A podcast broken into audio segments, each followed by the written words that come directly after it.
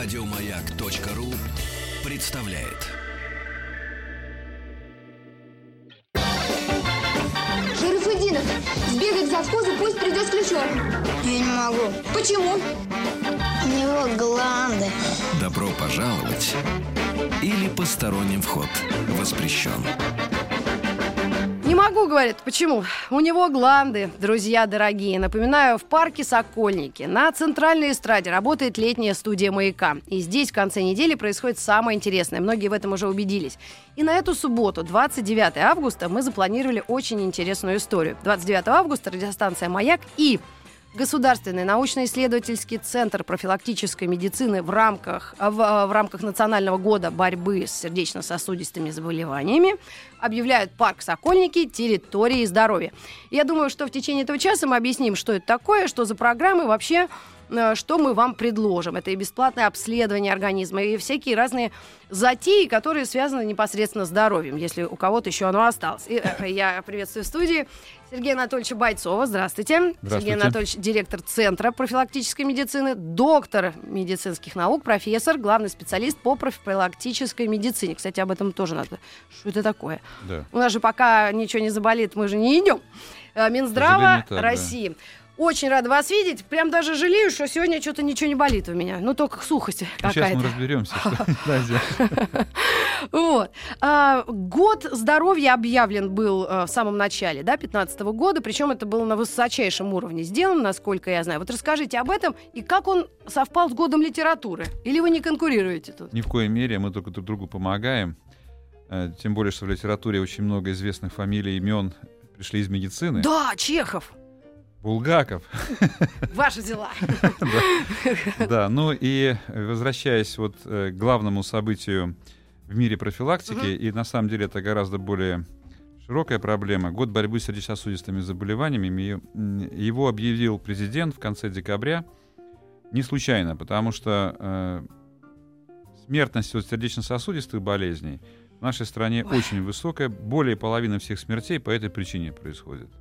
А смертность в целом в стране очень тоже высокая, и надо ее действительно достаточно быстро снижать, потому что это демографическая, экономическая Мгм. проблема. Но это проблема личная для очень многих людей и семей. Ну да.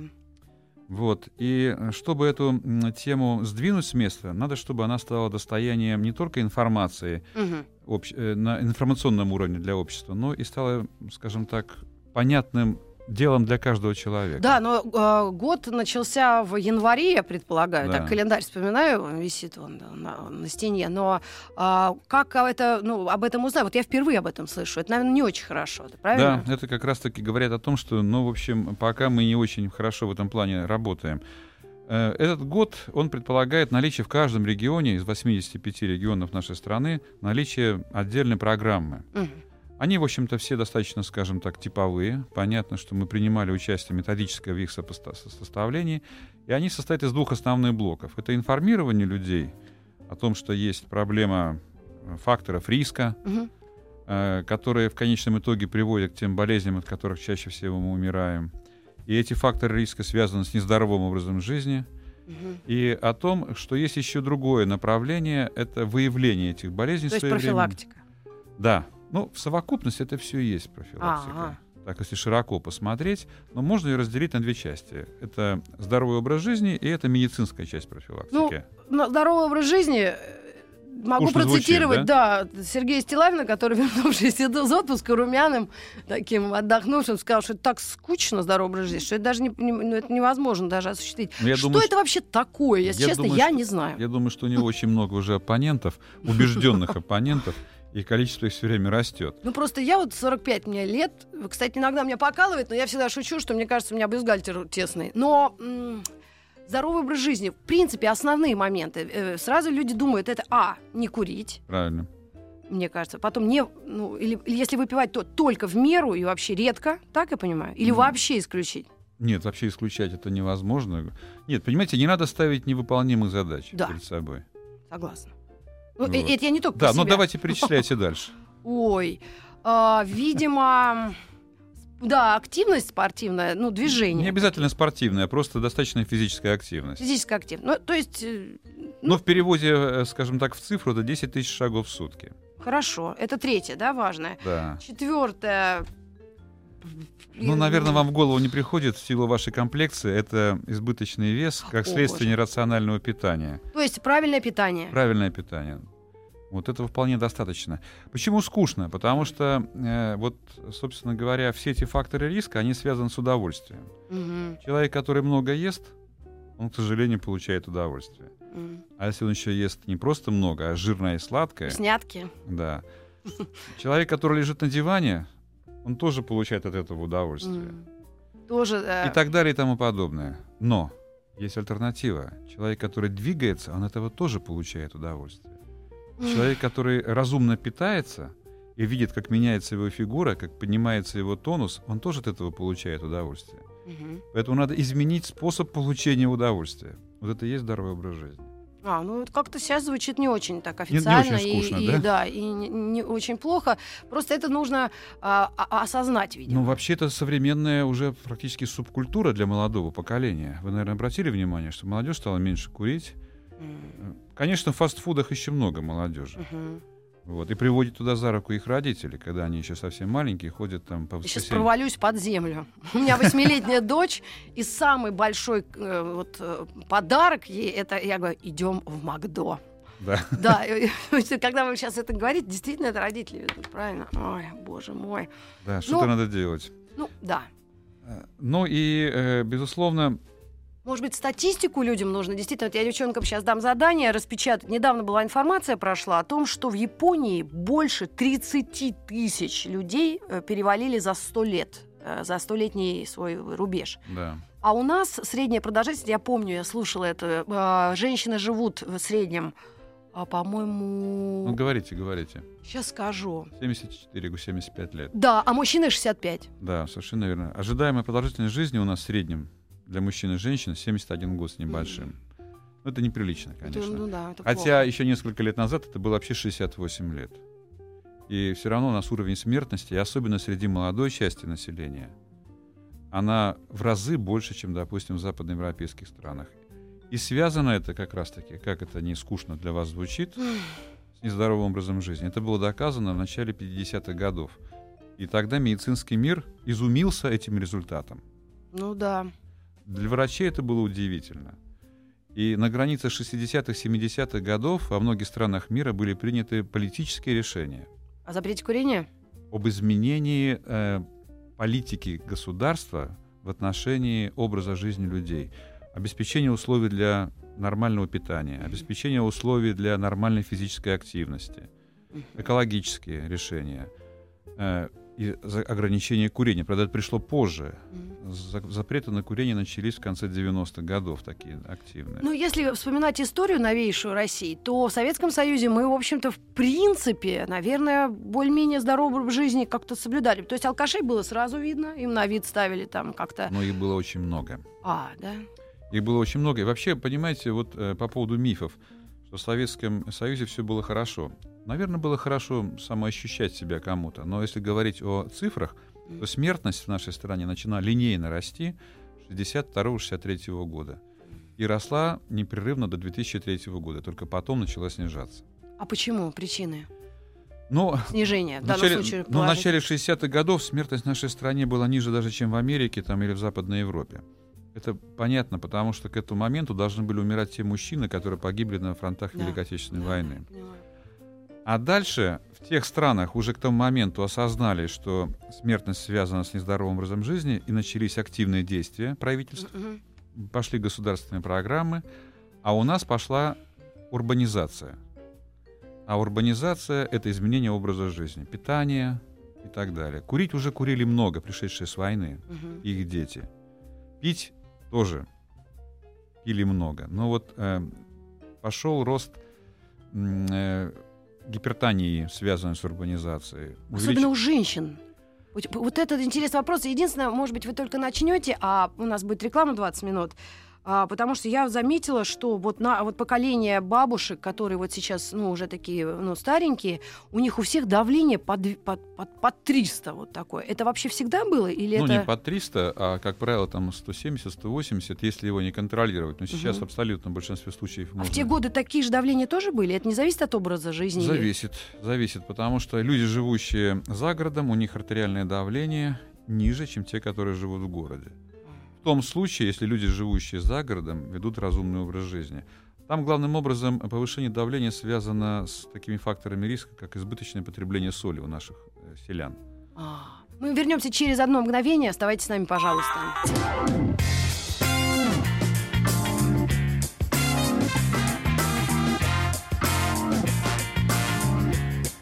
Куда ставить-то? Да подожди ты! Значит так, здесь мячи кидаем, здесь кольц кидаем, здесь петлей на удочке кегли ловим. Добро пожаловать или посторонним вход воспрещен. Друзья, в рамках года борьбы с сердечно-сосудистыми заболеваниями мы говорим об их причинах и предпосылках со специалистом, доктором медицинских наук Сергеем Анатольевичем Бойцом. Сергей Анатольевич, вот вы остановились на такой, наверное, немаловажной э, причине ухудшения здоровья, даже людей в сельской местности. Это излишнее потребление соли. Совершенно верно, да. И вот э, как вы думаете, в каких продуктах мы больше всего потребляем соли? Ну, не мучайтесь, это хлеб. Мы потребляем хлеба все, как правило, очень много, а содержание в нем соли достаточно велико. И вот Подождите, как это? Он же не соленый. хлеб еще какой соленый. А, то есть его с- мы, мы это даже уже так приелись, что да, мы не этого чувствуем. даже не ощущаем. И вот в двух странах э, пер- первыми предприняли эти э, не то что попытки, а реализовали эту политику. Это Финляндия и Великобритания.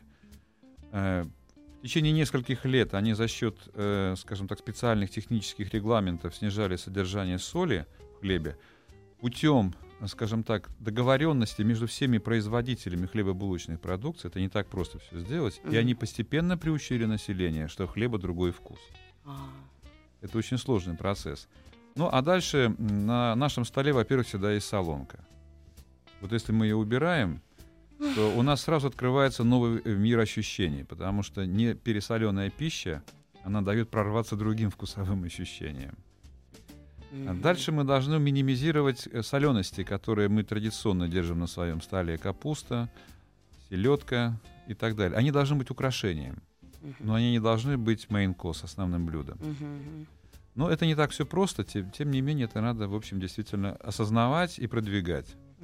Хотя, еще раз говорю, вот в некоторых странах это были э, государственные решения, и которые были на самом деле реализованы. Ну а у нас что-то после объявления э, года борьбы с сердечно-сосудистыми заболеваниями, вот как вот как, какой план вот наметило государство, э, чтобы людей хоть чуть-чуть вот, ну, Ну, я пытался взбодрить? уже сказать, значит, Да. план можно разделить на две большие группы мероприятий. Да. Значит, первая группа — это вот информирование людей и мотивирование к здоровому образу жизни через СМИ, через наружную рекламу, через интернет, через э, внушение, вернее, так не внушение, а доведение этой информации через медицинских работников. А вторая часть — это раннее своевременное выявление болезней у людей и взятие их под контроль уже на уровне, как правило, участкового врача или центров здоровья. То есть э, предусмотрена некая диспансеризация? Ну, она, во-первых, не только предусмотрена, она уже успешно идет с 2013 года. В 2013 году диспансеризацию прошло 20,5 миллионов человек. В том году 22,4. В этом году уже больше 13 миллионов. То есть люди сами шли или им говорили на работе, что, мэм, давай сходи-ка ты проверься? Ну, на работе-то не Петрович. очень активно э, занимает такую позиццию, потому что работодатель не, не очень пока заинтересован. Хотя мы вовлекаем их в этот процесс. Почему же обязательно же страхование и медицинское, оно же вроде... К сожалению, стране- нет. Нет? К сожалению, э, система ОМС не предусматривает обязательно происхождение, прохождение А. диспансеризации. Это, кстати, вот один из потенциальных механизмов повышения мотивации людей к ведению здорового образа жизни и ответственного отношения к своему здоровью. Потому что даже тот человек, у которого выявили болезни и назначили ему лечение, отнюдь не факт, что он будет принимать эти препараты. М. В первую очередь он будет думать, а что будет с моей печенью? Хотя на самом-то деле проблема ее, как правило, в другом, а печень он часто подвергает опасности путем злоупотребления спиртных напитков. А, Сергей Анатольевич, можно я на секунду а, отвлекусь? Я расскажу нашим слушателям, кто действительно озадачился. Да? Ну вот бывает такое, услышишь иногда по радио, да. вроде и не думал об этом, потом раз, вдруг э, щелкнуло. Друзья, на нашей веранде в рамках как раз года э, борьбы с сердечно-сосудистыми заболеваниями в эти выходные мы придумали бесплатное обследование организма и выявление факторов риска для здоровья, консультации врачей и специалистов по вопросам курения и рационального питания. Также основы лечебной физкультуры, тренинг по скандинавской ходьбе и танцевальный мастер-класс. Все это в выходные в субботу 29 августа на нашей летней веранде э, в Сокольниках. То есть э, вы с помощью вашего института э, пригласите специалистов, медиков, так я понимаю, да? Ну, в нашем институте есть эти специалисты, они будут... Они приедут Да. на площадку и со всеми желающими проведут просто беседу. Ну, не только эта беседа, это будет и объяснение, это будет, собственно А говоря, обследование организма это вот какие-то специальные есть аппараты или, или просто так? Это и анализы, и Мгм. аппараты. Нет, не, это не, не- ни- никакое не шаманство. То есть, на самом деле, эм, для того, чтобы получить понимание о том, каков риск у человека развития инсульта, инфаркта и смерти в ближайшие 10 лет, нужно очень немного. Нужно, первое, измерить артериальное давление, измерить уровень холестерина, это мы сразу все сделаем. Это экспресс-кровь? Да, прямо, через, буквально через 30 секунд. Можно И- я после работы к вам по- поеду? Пожалуйста. Ага. Отличное решение. А также там с учетом того, какой пол, возраст, курит человек или не курит, легко рассчитывается в цифре риск вероятности э, вот развития инсульта, инфаркта или смерти в ближайшие 10 лет. И там становится сразу понятным, а что, будет, что надо сделать, чтобы риск снизить. На что повлияет? На уровень артериального давления, на холестерин и так далее.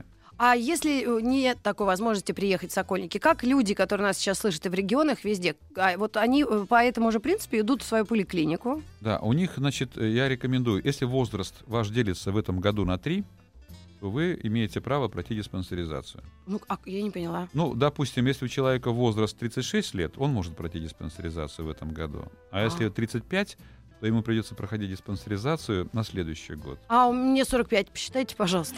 Разделил, получается. Да? Да, вы можете. Да. Поздравляю вас. У вас есть шанс пройти диспансеризацию. Я пойду. Я недавно поликлинику поменяла. Пойду. Да. Понятно. Но, да, но если бы вам было 44 года, То? то вы бы пошли Дудки. в Центр здоровья. А, к вам. Домой.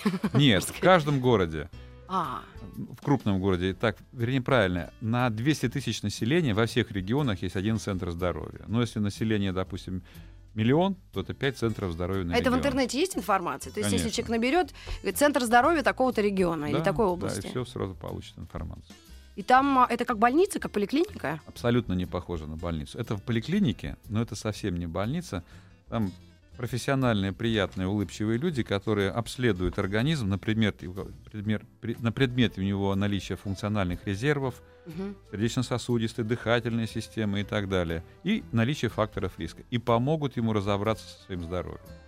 А, то есть это вообще специальная какая-то организация. Это, наверное, в связи с этим официальным годом, да? Нет, это Да. началось в 2009 году еще. И каждый год через центры здоровья проходит примерно 5 миллионов человек. Помимо того, что через диспансеризацию проходит больше 20 миллионов человек. Смотрите, какой большой мир вокруг вас, а вы Боже не мой, что только не узнаешь. Как хорошо, что вы пришли. Друзья, никуда не уходите. После новостей середины часа мы продолжим разговор о нашем с вами здоровье. Оглянитесь вокруг. Какие вам корпуса понастроили, какие газоны разбили. Дети, вы хозяева лагеря, вы Добро пожаловать или посторонним вход воспрещен. Друзья дорогие, вы уже по знакомству со мной, э, Маргаритой Михайловной Митрофановой, знаете, я очень часто говорю в эфире э, о том, что после рок-музыкантов врачи для меня ну, самые главные люди. Вот сначала Спасибо. Оззи Осборн, а потом Бойцов Сергей Анатольевич, директор Центра Приятно. профилактической медицины, доктор медицинских наук, профессор и главный специалист по профилактической медицине Минздрава России. Сергей Анатольевич, мы уже намекнули нашим слушателям, что год э, профилактики борьбы с сердечно-сосудистыми заболеваниями стартовал аж в начале 15-го. И, в принципе, очень важная информация о том, что э, каждый человек может пройти диспансеризацию, если его возраст делится на три. Да. в этом году. И еще один момент. Мне сейчас науськали, пока шли новости, о том, что работодатель обязан какие-то предоставить даже дни для диспансеризации. Вот это нужно нашим людям говорить? Или они в эти два дня напьются и будут дома лежать у телевизора? Ну нет, я все-таки надеюсь, что наши граждане чуть-чуть в этом плане более ответственны за свое здоровье и придут на диспансеризацию. Тем более, что если э, у человека, эм, собственно говоря, возраст еще там до 35-40 лет, это, как правило, хватает одного дня. А постарше людям приходится, конечно, проходить э, еще пару раз. Ну, в среднем, например, 2,3 раза. Вот так, если по всей стране взять статистику. Я, наверное, сейчас хотел бы рассказать, что Да. такое диспансеризация. Наверняка этот вопрос у вас уже заготовлен. Значит, э, сейчас диспансеризация, она принципиально отличается от той, которая была, ну, скажем так, в советские годы. Или даже в середине 2000-х 90-х годов. даже. Мгм, мгм. В 90-е годы вообще уже ничего не было. В начале 2000-х годов она возобновилась. Значит, тогда она была только для работающего населения, вот с шест- 2006 по 2012 год, и она была нацелена на выявление как бы всех болезней, какие потенциально могут быть у человека. Ну, в общем, это, наверное, неэффективно, и, собственно говоря, результативность была очень низкая. Современная диспансеризация, она нацелена на выявление тех болезней, на которых чаще всего люди умирают или могут получить инвалидность М. сердечно-сосудистые, онкологические, сахарный диабет и хронические бронхолегочные, хронический бронхит. Мгм. Они дают 75% всех смертей. Поэтому и для человека это важно, и для государства это эффективно. А дальше сама диспансеризация разделилась на две большие части. Первая часть — это сумма скринингов. Скрининг — это такой это совокупность методов или метод, который позволяет выделить конкретно признаки той или другой болезни. Конкретные, допустим. И вот мы в плане онкологии выявляем э, у женщин рак молочной железы, рак шейки матки. Мгм. Э, у мужчин и женщин мы выявляем э, рак э, прямой кишки, толстой кишки, рак желудка, э, рак, грудной кле- э, рак органов грудной клетки Мгм. И э, у мужчин рак предстательной железы. Вот знаете, Плюс у ко меня- всему сердечно-сосудистая болезнь.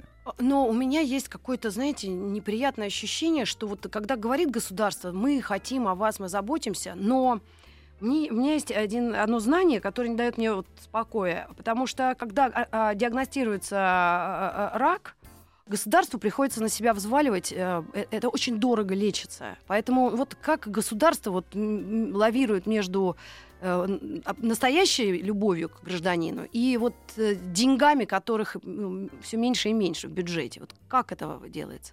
Ну, на самом деле, э, Вы понимаете, да, о чем я, я говорю? понимаю, да. и- Потому что чем больше население проверится, чем, чем больше э, будут диагнозов поставлено, тем больше государство должно платить за это. Вот, не Понимаете, бог, от рака конечно. никуда не убежишь. Это да. Если ты его своевременно не выявил, он все равно сам потом к тебе придет. Ну, это я и знаю. всё равно У меня в придётся семье лечить. были, да, случаи. А самое главное, что вероятность излечения резко снижается. Ага. И мы потеряем нашего гражданина. То есть это делать нужно обязательно. А для, гражд- для государства Мгм. потеря каждого человека, независимо от его возраста, это экономические потери. Ну да. Так что, извините меня, это... То есть все-таки государству в итоге важно выявить и начать лечение, чтобы человек выжил. Да, как говорил э, Солженицын, сбережение народа — это главная задача государства. Ну, по идее, да. Ну, а как же атмосфера, вот эта экономическая нестабильность? Народ, мне кажется, уже не от сердца, а от нервов э, загибается. Ну, Что вы, специалисты, думаете об этом? Нет, ну, если- Неврологи будем мы их проходить? Или кто занимается Ну, мозгом? этим вопросами занимаются не неврологи. А кто? А, В принципе, чаще всего, конечно, реализация стресса, в том числе и социального стресса Мгм. или социально-экономического стресса, является сердечно-сосудистая болезнь. Это повышение артериального давления, повышение вероятности инфарктов и инсультов.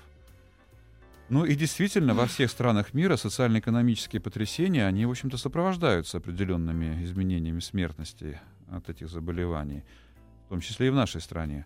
Ну, даже на футбольных аренах, вернее, на стадионах умирают люди. Это тоже Ну, это да. Вчера фанаты ЦСКА тоже держались за сердце-то. Несколько так миллионов по стране. Вроде победили. Ну, слава богу, без летальных исходов обошлось. Вот. э, Хотя я бы не стал, э, как вам сказать, вот фактор этого социального стресса абсолютизировать и все на него сваливать. Да?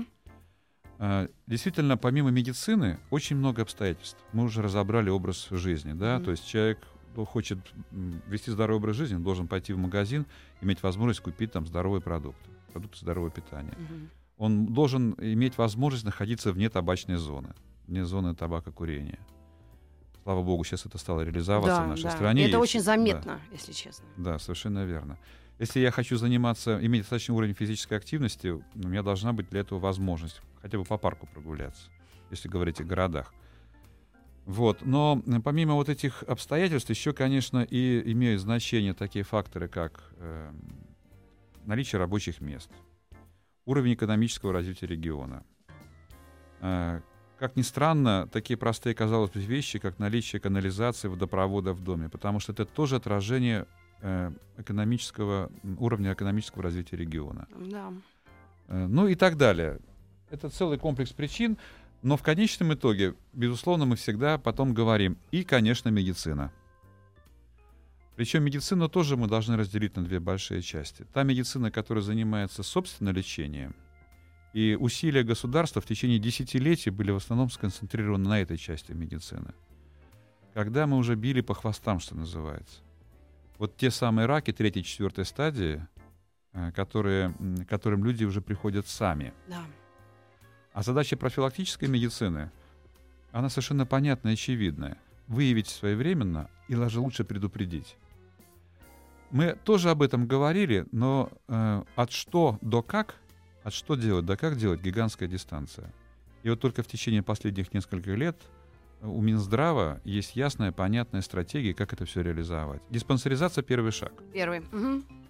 Но только первый шаг, потому что выявить болезнь еще мало — надо одновременно воспользоваться моментом и попытаться человеку донести до каждого лично его проблемы со здоровьем и как их можно решить. Но и даже этого мало. Если у человека есть болезни, эту болезнь надо взять под контроль. И это тоже, в общем-то, не, скажем, пустые слова, это целая технология. У гипертоника достижение целевых значений артериального давления. Давление не должно быть больше 140 на 90. Гипертонических кризов быть не должно вообще. А это достигается медикаментами? Абсолютно, да, медикаментами. Причем медикаменты принимаются постоянно. Это беда э, не только наших э, пациентов, но и иногда, к сожалению, врачей, когда еще редко, но сохраняется тактика курсового приема. Попринимайте таблеточку, давление нормализуется. Я все слова беру в кавычки. Угу. Но это совершенно невозможно, потому что такие болезни, они имеют начало, и, к сожалению, в общем-то, они длятся десятилетиями. Э, или, допустим, у человека есть повышенный холестерин. И при совокупности других факторов риска у него есть тот самый атеросклероз, от которого происходит в комбинации с гипертонией инсульт и инфаркт. Можно ли болезнь контролировать? Можно. Снижением уровня холестерина. Но и... надо еще понять, что это такое. Это не значит, что масло не есть сливочное. Или это прямо... Нет, прямо? ну, безусловно, диетические ограничения должны быть. Даже не так, не диетические, пищевые, правильно да. сказать. Да? До 30% холестерина в нашем организме поступает извне, а остальные 70% производятся своим организмом. Да. Понятно, что можно, конечно, резко увеличить дозы препаратов, но проще уменьшить количество поступающей пищи. Угу. Жирной. Жирной, да. Холестерин это что? Это всякая животная жирная пища, включая, к сожалению, жирные молочные продукты. Мы уже говорили, что это, как правило, вкусно. Но есть способ получать удовольствие и от этой пищи, у которой низкое содержание. Кстати, вот те же самые упомянутые э, раньше финны, у них была целая государственная политика реализована. Они поощряли те фермерские хозяйства путем налогообложения угу. дифференцированного, у которых производили молоко с низким содержанием жира. Угу. Или они поощряли тех фермеров, которые э, выращивали рапс, для, потом из это... них... Ну, это культура, из которой делается растительное масло. А, поняла. Угу. И, в общем, э, Финн 72 года образца, он не садился за стол, когда у него кусок хлеба э, не, не был намазан слоем масла, примерно такой же толщины, как хлеб. Финн 2012 года, он, зайдя э, в э, столовую для бизнес-ланча или кафе, в первую очередь подойдет э, к большому тазику, э, где бесплатный салат, угу. бутылка воды без газа, и очень скромный ланч. За эти годы принципиально изменились люди. И у них резко снизилась смертность. Ну, похоже, что наша молодежь, вот те самые, может быть, даже и мы как-то их э, обзываем, ну, кто хипстерами, кто как, ну, городская, да, я да. совсем не, не имею представления о ре- ребятах, молодежи, которые живут вот не в городе, я особо нигде и не бываю, но а, в- здесь вот в большом городе видно, как люди ищут специальные какие-то кафе, что-то такое, действительно едят эти салаты, и вот э, даже рацион домашний, он немножко в сторону овощей как-то и фруктов ну, сменился. То есть, а карачка вот у своих друзей я никак в жизни не вижу, вот так, что прям человек пожарил и съел это все. Да, То есть как-то вот меняется, да. потихоньку, ну, может быть, на даче там шашлычки, уж я не знаю, но э, но молодежь, по-моему, все-таки это предполагает. Либо она это в интернете черпает, да, либо э, как?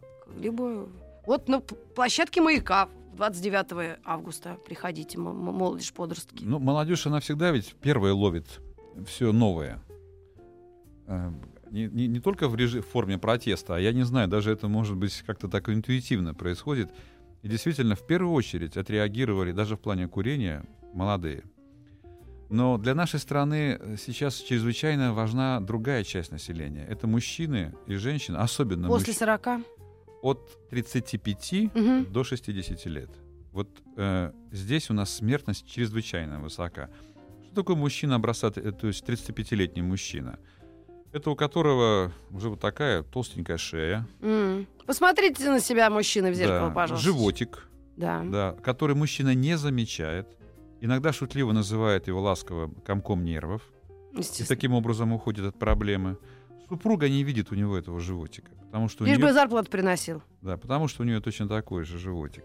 А вот из этого животика, к сожалению, вырастает и гипертония, и атеросклероз. То есть Как надо это? следить за своим внешним Да. видом, телом.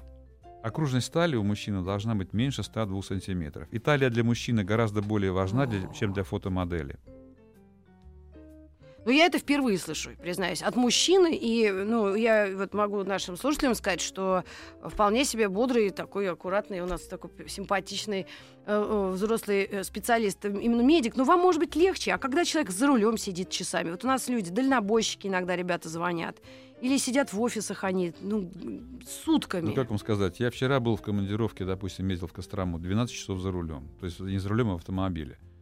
Ну, так тоже, в общем, не, не всегда. Но догоняю эти шаги, догоняю Еще потом. раз напомните, сколько должна быть, э, какой талия мужчины?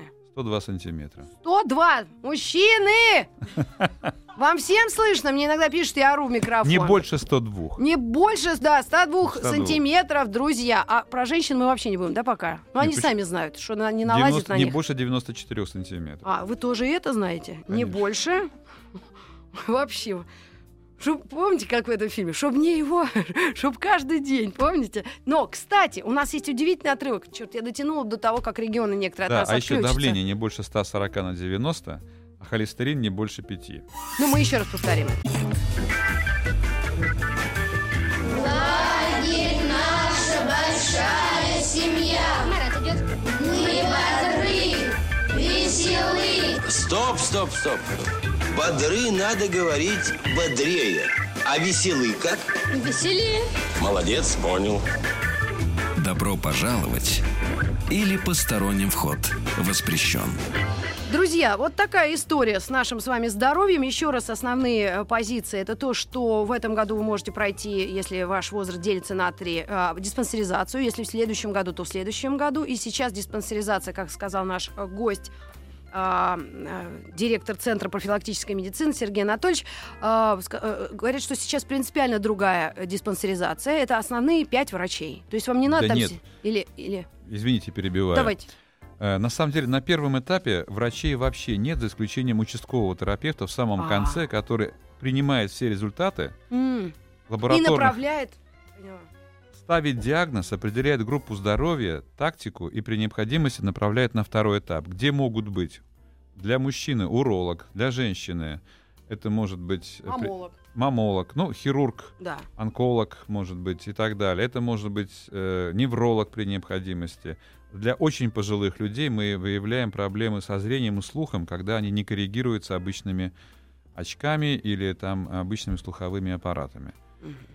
То есть для пожилых людей э, старше 75 лет риски смерти связаны уже не только с сердечно-сосудистыми или онкологическими заболеваниями, а со снижением зрения, слуха, с риском пере- переломов от падений. И вот задача-то и этой части населения тоже продлить жизнь, причем ее активную часть. Понятно. Вот на это нацелена диспансеризация.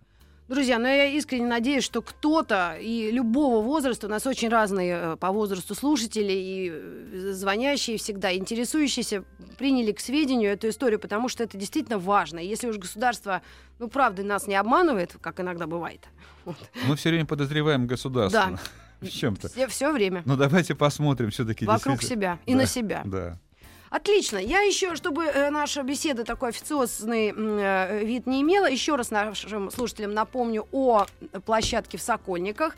В субботу 29 августа радиостанция «Маяк» и Государственный научно-исследовательский центр профилактической медицины в рамках Национального года борьбы с сердечно-сосудистыми заболеваниями объявляют парк «Сокольники. Территории здоровья». Это у нас лозунг. И что же нас ждет там а, бесплатное обследование организма и выявление факторов риска для здоровья, консультации врачей-специалистов по вопросам курения и рационального питания, основы лечебной физкультуры, тренинг по скандинавской ходьбе. Ну, это понятно, это... э, О, это великое дело скандинавская Непонятно? ходьба. Тот, кто его не пробовал, он не понимает удовольствия и эффекта от этого. Ну, в двух словах, это что? В двух словах, это в руках лыжные палки без колечек. Так, Но во время ходьбы работают не только там ноги, нижний... э, ну и руки. Но верхний плечевой пояс, нагрузка удваивается. Ну, скандинавы всегда, знаете, вот впереди планеты все, а? Сам у Да, них да. лучшая музыка тоже вот Ace of Base взять. Так, и танцевальный мастер-класс. Ну, это совсем для продвинутых, видимо, людей, которые э, в этом во всем разбираются. И, между прочим, в 21.00 концерт группы Triangle Sun. Но это музыка «Одно здоровье», я так э, называю. Она электронная, очень симпатичные ребята, просто прелесть. И я подготовила вам аудиосюрприз. Пожалуйста, Светлана Юрьевна. А, кстати, э, Сергей Анатольевич, наденете наушники? Да. Я один из своих любимейших фильмов использовала для приветствия вас. Э, И э, отры- отрывок достаточно продолжительный, где-то полторы минутки, но это вот то, что у многих из нас ассоциируется с сердцем. Светлана Юрьевна. Здравствуйте, товарищи! Здравствуйте, товарищ генерал. Почему я не слышу аплодисментов? Не нужно, я стерильный. Что болит? Сердце, Желудочек? сердце. Считается, что генералы не бум-бум в медицине. Сердце тоже имеет несколько желудочков, но маленьких. Что? Сердце. Давно? 17 лет. Ну, ничего, ничего.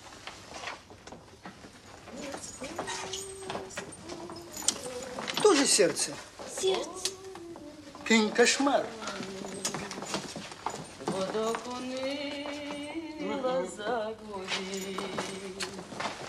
Какой-то девки.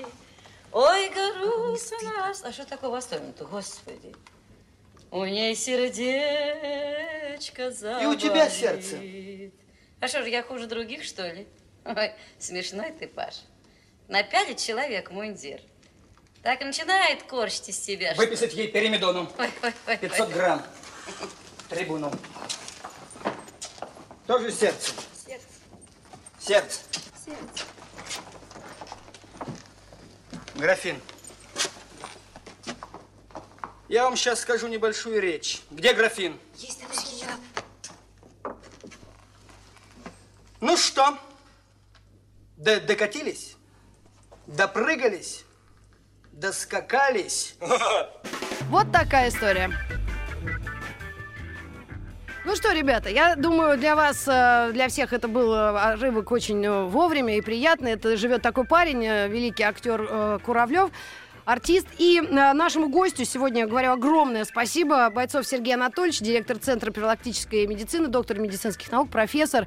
Я, ну, правда, надеюсь, что люди наши как-то озадачились. Может быть, вы пару слов нам, как, как мантру, четыре этих. А, давайте я! Я же записала все. Да, давайте, это будет более эффектно.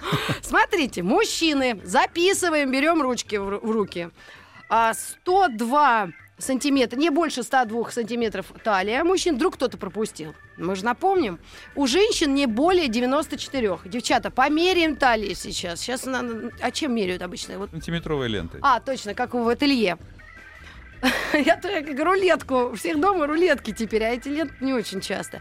Затем холестерин. Оказывается, он измеряется в миллилитрах. В миллимолях. В миллимолях. Я знаю, что многие сейчас тоже улыбнулись и вспомнили о шубе, которую съела моль, но, тем не менее, за, не забудьте. Холестерин в миллимолях не больше 5 миллимоля на литр... Правильно. Чего? Извините. На литр жидкости, в данном случае крови. Да.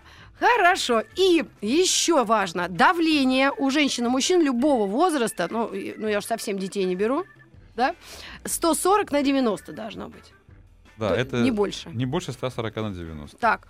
И очень важно 10 тысяч шагов в день совершать. В сутки. Су- а, в сутки. Ну, тоже мы но- ночью походить. Да. Это лунатикам отдельное сообщение. Друзья, спасибо вам огромное. Вообще, то есть это настолько важно, вы сегодня сделали работу, и мы чуть-чуть имеем к нему отношение. И нашим слушателям, еще раз напоминаю, в субботу 29 августа на нашей площадке в Сокольниках вы сможете пройти э, бесплатную э, такую консультацию и обследование организма. Ну и не забывайте про диспансеризации, это тоже я уже говорила сто раз. По-моему, мы все поделали. Я впереди э, анонсирую нашу программу Old School по вашим письмам, заявкам и предложениям. Так что оставайтесь с нами и будьте здоровы. Еще больше подкастов на радиомаяк.ру.